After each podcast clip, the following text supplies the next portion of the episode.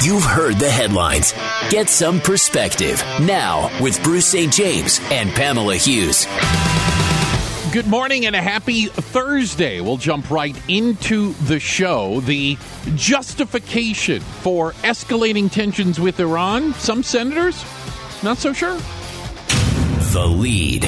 All right, so less than 24 hours following an Iranian missile strike targeting two Iraqi military bases with U.S. troops, two rockets reportedly landed in the green zone of hmm. Baghdad late last night, not far from the U.S. Embassy.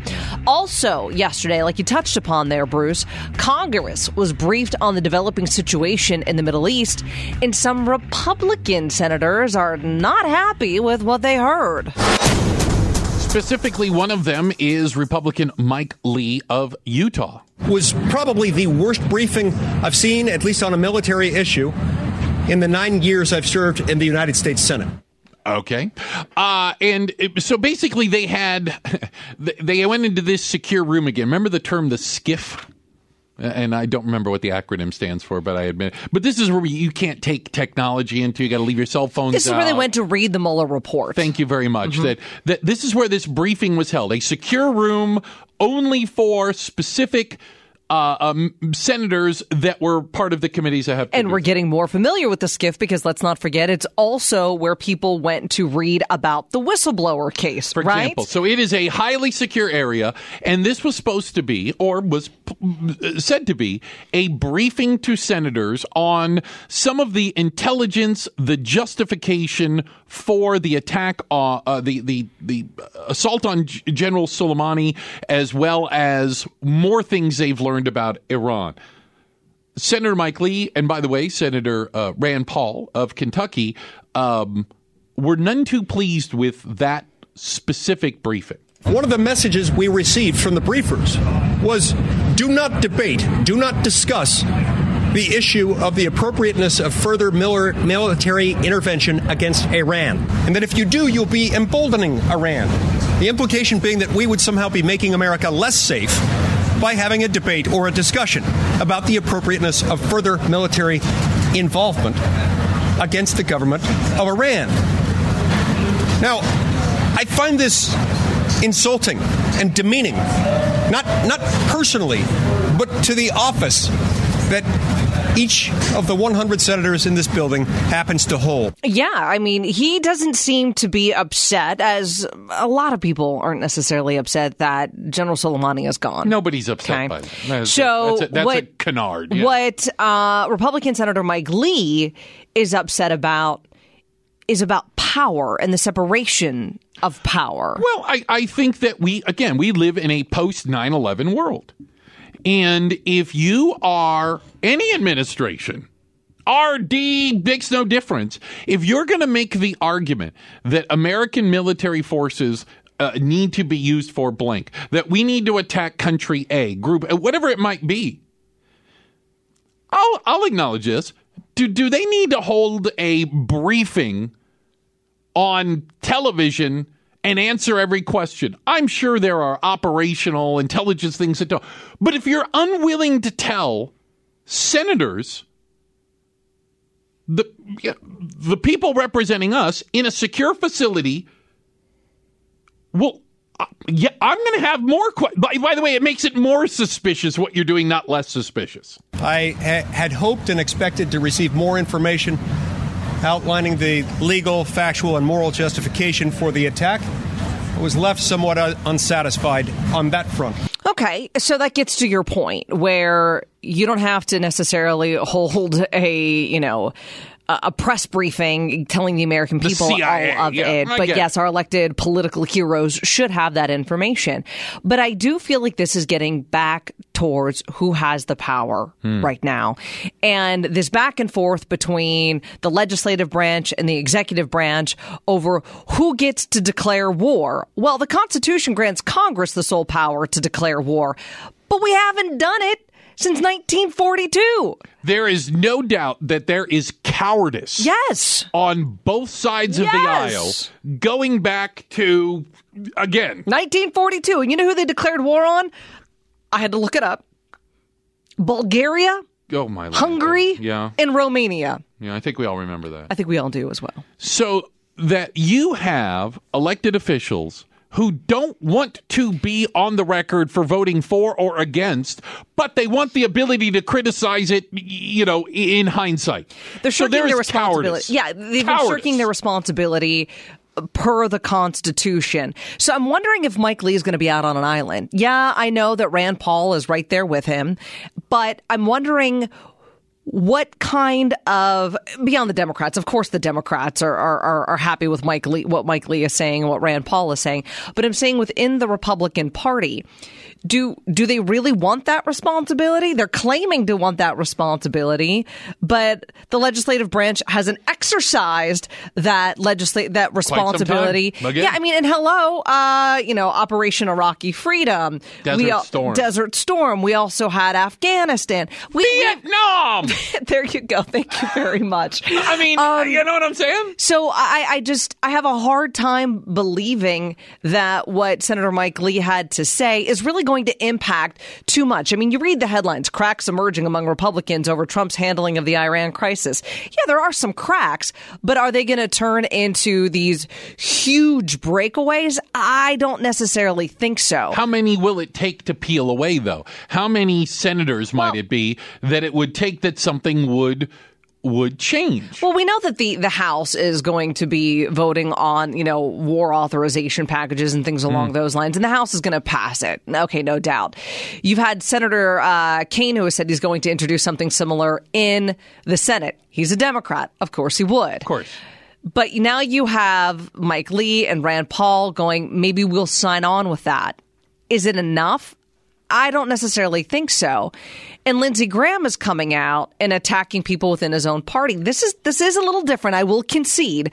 It is different to be hearing the sniping going on within the Republican Party. A, there is a again there is a fundamental uh, for people that still have principles and i realize once you get inside the beltway they all go out the window but for people that still have principles the idea that we can unilaterally attack another nation or start a war that puts your children makes you less safer, maybe here, or your kids might be called upon to go and serve and fight in, quote, a war that your elected representatives never even debated. but again, Bruce, never got into that. it. That's happened since you've been born. I don't disagree, and I'm had a problem with all of it. I'm consistent. I didn't like it with Iraq. I didn't like it with Afghanistan, and I don't like it now. That's a consistent argument that Congress has abdicated its responsibility. That the AUMF that we came up with, the authorization to use of military force to quote go after the terrorists of 9/11, being used to go after General Soleimani is ridiculous. Here's why. He's the opposite of the guys that came after us on 9 11. He hates the guys who came after us on 9 11 just as much as we do. It's not about 9 11, though. It's just about that authorization. And you've had many presidents who have used that authorization. And it seems as though, like, again, Senator Lindsey Graham is going to give the president some cover for using that authorization. what a shock. I think they're overreacting, quite frankly. Go debate all you want to. I'm going to debate you. Trust me, I'm going to I'm going to let people know that at this moment in time, to play this game with the War Powers Act, which I think is unconstitutional, is that whether you mean to or not, you're empowering the enemy. I know you don't mean to, but we live in the real world here. So debate all you want. This is a constitutional democracy, but get ready for a lively debate. Yeah, that if you question at any time, you're somehow, eh, eh, which is crap. Which is crap. When, where does the debate happen then? Where? When? How? Tell me the date, Lindsey. He doesn't have one, I guarantee you. I, I think what Mike Lee was upset about, which I think really anybody would be upset about, if you go into a meeting with your boss, right, and they they say we don't even want you guys talking about this in in the lunchroom or out in the hallways. You're like, really? Like, th- there's a major change going on in the company, uh, as there's a major change going on in this country right now, and you don't even want us to, to, to talk to each other about it. And that's precisely what Mike Lee was told. senators. But again, that's what I'm saying. Uh, uh, Senator Mike Lee is going. You you don't want us to go out and talk to the American public about it, debate it publicly, debate it at all. That that's problematic. And as he called it, un-American. And on that leg, I think he definitely can stand. Well, and and and uh, you know, he made the point also. Senators vote on funding for the Pentagon, the CIA, the intelligence. They have to approve the money for it, but you won't tell us the information behind it because what? We can't handle the truth? Like you can't have it both ways. You can't. But again, they, they, they've all cowardly got away from ever voting on things like that. So, Pamela, I thought it was a foregone conclusion. The federal age to buy tobacco products is now 21. That includes vape and cigarette, everything, right? Not so fast. That's what's not happening in Arizona. Why is that? Bruce St. James and Pamela Hughes. I was under the impression, Pamela, that with a with a with a stroke of the pen, it became illegal to sell tobacco products to anyone under the age of 21. Weren't you under that impression? Oh yeah, absolutely. We talked about it. We talked about yeah. it. Thank you very much. So explain to me why in December, when the federal government said the, the legal age to purchase tobacco is 21, right here in Arizona, you could still be 18 and buy some? Yeah, th- this this is where things get a little muddy and new because I was not expecting this uh, because the the FDA mm-hmm. responded to an email that uh, our news department, uh, you know, sent to them, and it says that the the age change went into effect immediately, meaning that it is now illegal for a retailer to sell any tobacco product, including cigarettes, cigars, and e-cigarettes, to anyone under 21. Yet, we had uh, State Attorney General Mark Brnovich in here yesterday talking yesterday, about yeah. vaping. And he was stopped in the newsroom afterwards to discuss this and go, okay, so if you're 18 to 20, can you can you buy these products in Arizona right now? And he pretty much said it's unclear because the FDA has 180 days from when the president signed that legislation okay. to approve the new age limit. All right. And it's going to have to provide more details as to how this is going to be implemented. So Brnovich says they're they're waiting to see what the FDA actually does. So yeah, it came out on late December is when this happened. It wasn't technically January 1st, but basically it was while you were away on vacation. The new rule for 21. And I'm wondering is is this like other broad rules that the federal government has tried to institute where states pushed back? But again, I don't get the sense the state of Arizona is pushing back. It's almost let me use this as an example. The federal government, for a while, tried to push a 55 mile an hour speed limit everywhere. The, the fastest speed you could go anywhere was 55. And many states, Arizona being one of them, um, didn't go along with it.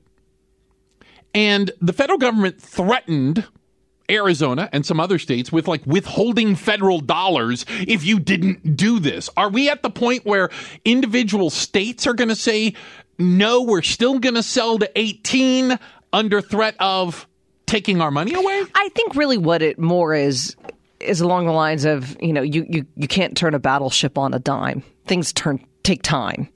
And so you've got states that want to make sure that they're doing it the proper way, that they understand what the FDA is, is trying to implement.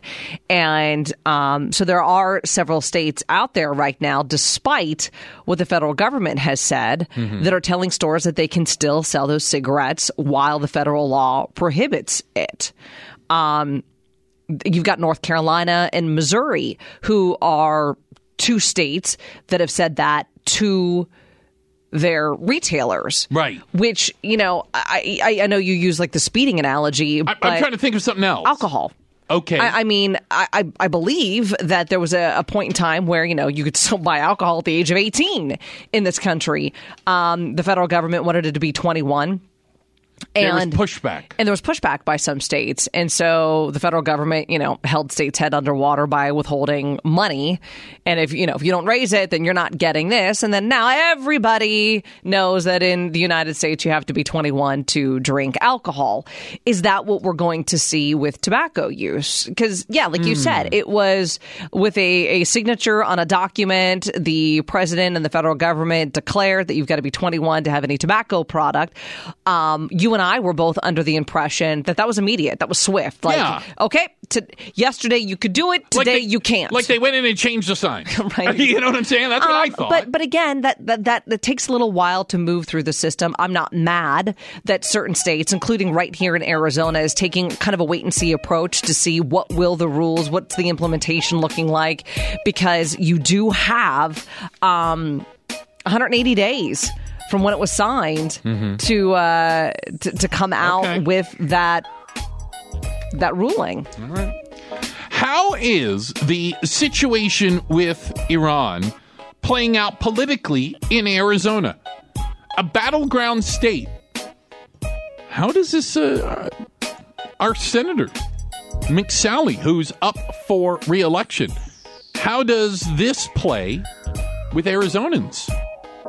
And what is Commander Kelly response? Tell you what, let's bring in someone who understands the machinations, the inner workings of politics in the state of Arizona. Chuck Coughlin, the president of High Ground Consultants, joins us to talk about how the Iran situation is playing out right here in the state of Arizona. Coming up next on Arizona's news station. KTAR News on 92.3 FM. Get some perspective. Bruce St. James and Pamela Hughes. Needless to say, it will become, well, how can anyone predict what tomorrow might look like in this day and age? But as of right now, when you're looking at the 2020 election, yes, the vote is coming up in November. And here in Arizona, some pretty high profile elections. What has been going on with uh, Iran, the Middle East, or whatever is going to be part of this discussion. Maybe, maybe, maybe no place more than in the Senate race where Senator McSally is. I. I was corrected. I said running for reelection. My, I, somebody pointed out she was never elected. so she's running for election Yes. against uh, Commander Mark Kelly. Both of them with a military background, which kind of plays into this. Joining us right now in studio is Chuck Coughlin, and Chuck is the president of High Ground Consultants, a political consultant as well, and tied into all this. I, I mean, I, I don't know how it plays out. I think most of us, yeah, you, we got to January 1st like you do and go, eh, probably be a pretty calm year. January 3rd, Not. so much for that, right? All hell uh, broke loose. Does it help or hurt? Uh, I know that uh, Senator McSally has come out and has already started speaking about it. She was on uh, with uh, with Gaydos just uh, just the other day. This guy wasn't hiding in a cave like bin Laden. He got off an airplane at Baghdad International Airport, basically giving us the middle finger, you know, saying, like, I dare you. I can walk with impunity here and keep killing Americans. And, you know, not anymore. So, Chuck, the question is Does the skirmish in Iran with the United States help or hurt the president and these Senate candidates in our state, given the Luke population and given the amount of veterans that we have here? Right. Ge- generally speaking, historic the historic norm would be when there is a foreign conflict, people tend to line up behind the president, Rally behind the administration, and Think George- support George that Bush. cause. Yes, 9/11, right? Right. Or Ronald Reagan when Okay. Panama or, or Grenada. or- Grenada! um, you know, these are the types of things where the public generally Mm-hmm. rallies around. I think the the the public case has been made on Soleimani being a really bad guy. I haven't heard I haven't heard many American voices No, dissenting con- from contrary to the talking points, which are, you know, the Democrats are mad that we killed. No, nobody's upset that Soleimani's dead. No, very well. Maybe, apparently, a bunch of Iranians. Iranians and some Su- uh, Sunnis are, or Shia are mad. Shia, That's it. Yeah. So so historically speaking, when things like this happen, when it's a when it's a successful mission controlled, it doesn't bleed out into more conflict and more conflict. I think the country is weary about um, a continued conflict in the Middle East. But I, I I believe the way this is at least playing out right now looks like it may have been uh, a thoughtful response that may bring some light to this discussion and get get the Iranians back at the table. Again, joining us right now is Chuck Coughlin, president of High Ground Consultants. And, and Chuck, your reaction to the president's address yesterday, where he stepped to the podium flanked by his generals and vice president and um, kind of gave a bit of a mixed message, but took the off ramp that folks are calling it that Iran may have given him. Yeah, which which was you know it was fairly classic Trump striding to the podium, flanked by his generals. You know, it was all theater. And, you know, like you said, he largely stuck to script as, as well as he can do on something without being overly boastful and egomaniacal about it. Uh, but he did stick to script, and he and he and there is a way that he's allowed uh, Iran, I believe, a way off the field here, um, and not to escalate this conflict. Well, and had they killed American soldiers with their ballistic missile strike, I don't know that we'd be so here that's, today. that's interesting because one of the debates, and, and and it appears we've fallen on the side of, or the majority opinion is they purposely missed. The, the Iranians purposely missed. Uh, uh, uh, looking at the aerial photos, they struck airplane hangars, not barracks, as an example. Right, which is you'd presume they know. Right, I mean they're in that country heavily. They have reconnaissance, they have surveillance. Yeah, they they would know where the know- people were. Yes, they would know where they'd want to hit. They knew in uh, Lebanon where they were when Hezbollah took out all of our soldiers in Lebanon in the early in the mid '80s. Um, yeah, they know, and so it, it it seems like this was an attempt by the Iranian administration to, um, you know, send a message, say we can do this. They use their highest of high tech weapons, and um, we can do more. curve, we can yeah. do more Okay. if we need to do more, but we're not going to do that right now. How, go ahead. Chuck, I want to get your reaction though to some of today's news when Yeah. it comes to Iran, and we've got what some are calling a bit of a, a fracture, some cracks that are showing in the Republican Party with the way the president and his administration has handled briefing Congress on Soleimani and everything that's happening in. Iran. Yeah. We know that the House today is voting on the War Powers resolution that'll go to the Senate. You've got some Republican senators like uh, Mike Lee who have come forward and said that they might sign on to that legislation. I would expect Arizona Senator Martha McSally to oppose it. But what about Senator Kyrsten Sinema? What are your thoughts on her, on her when it comes to that? Uh, we'll see how the debate plays out, but I, I could see her joining that side of the equation. Um, you know, America is we- leery and weary of f- continued conflict in the Middle East and spending our money and our treasure over there. You know, Lots of almost two decades in Afghanistan. you know, almost fifteen. you Trump know. ran on that. yeah, Ending and endless foreign and he did. And if this is a path where he can he can continue to navigate out, you know, we only have five thousand troops in Iran right now, but that's a lot In Iraq. In Yeah. Iraq, right? In Iraq right now, and so you know that that's the question: is is there is there a way that we can draw down those forces and allow you know those countries to solve their own problems without losing our treasure? And I think there's a, as you said, Pamela, there's a there's a great deal of support for that on bipartisan sides. It's a bipartisan issue, I believe. I think of of pe- I do. I, I, I it's what I gather from talking to Hmm. most people is they're they don't want us to be in a protracted conflict over there anymore. Maybe surgical strikes, which we can do, which we demonstrated Drones, we can do. et cetera, right? Sure, but having American military personnel in these places, which is a never-ending conflict, and we become the proxy. You know, oh, let's attack Americans because then It's as close as we can we get can to it. make a headline. Yeah. You know, let's let's get, make it hmm. harder to, to attack Americans. No disagreement there.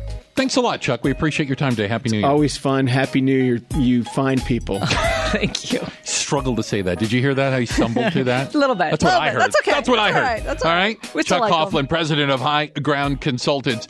Why do some Arizona lawmakers want your kid to wait until the seventh grade to learn about the birds and the bees? We're going to be talking about that coming up next on Arizona's news station. Get some perspective. Bruce St. James and Pamela Hughes. KTAR News on 92.3 FM. Okay, so I have difficulty with memory. So I can't tell you exactly the age I was when I first started taking sex ed class. And by the way, I think we called it health class back then. I don't think we used the term sex It in a sentence. kind of part of sex. I thought was a dirty word for a long time. Like you couldn't say it. Well, it still is for some Okay, people. fair enough. Maybe I shouldn't be using it now.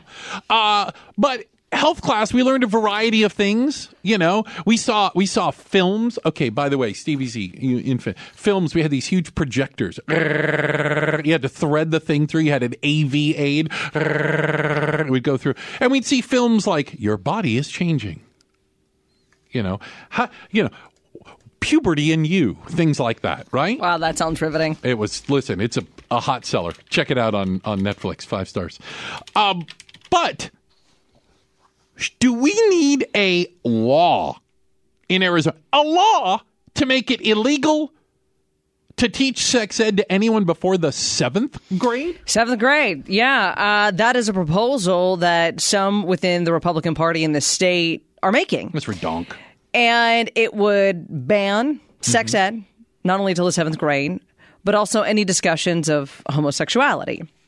And when I say discussions of homosexuality, what currently is happening in Arizona in regards to that is just the acknowledgement that there are individuals who have different sexual orientations, different gender identities. Um, there's no promotion, I guess you could say, or promoting of you know the LGBTQ lifestyle. Um, it's just telling kids that there's the existence of it, and and let me just tell you this: my ten year old knows that. So what, what I- grade? What grade is that again? that Riley's in. Yeah, Riley. She's in fourth, Fourth grade. Okay, okay, okay. and she's aware of it at ten. Got it. I think that by the age of 13, kids are very well aware of it. There's something this called the internet. Well, not just the internet, but uh, their own classmates. We gonna be sexualize honest, everything in this culture it's not too, even right? just sexualization. No? It- it is. It's just the existence of. I, I think Okay. what we're trying to do i- is you you you have adults that are trying to protect kids from adults having those difficult conversations. They're not trying to protect kids. They're trying Hmm. because to protect adults from having those are having conversations. that. The kids have those thoughts. Pamela, we asked on our totally unscientific poll of the day up on the Facebook page: At what age should sex ed be taught in schools? Uh, uh, sex ed, using the argument that. Teaching anything other than abstinence could be illegal before the seventh grade. I asked, is this an effort to protect kids from learning about sex or an unrealistic perception of kids today?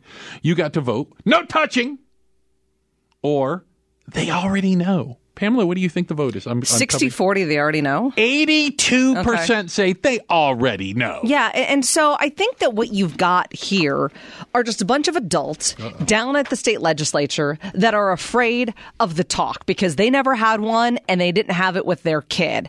And they're trying to put all this weight on a particular book. All right? Mm-hmm. There is this book out there that has been, it's called It's Perfectly Normal changing bodies, growing up, sex and sexual health. And if you've been following what some of these state lawmakers have been talking about regarding this book, they're saying that you know what it promotes uh, promiscuity. It actually has pictures of teens having sex, and it's wildly inappropriate.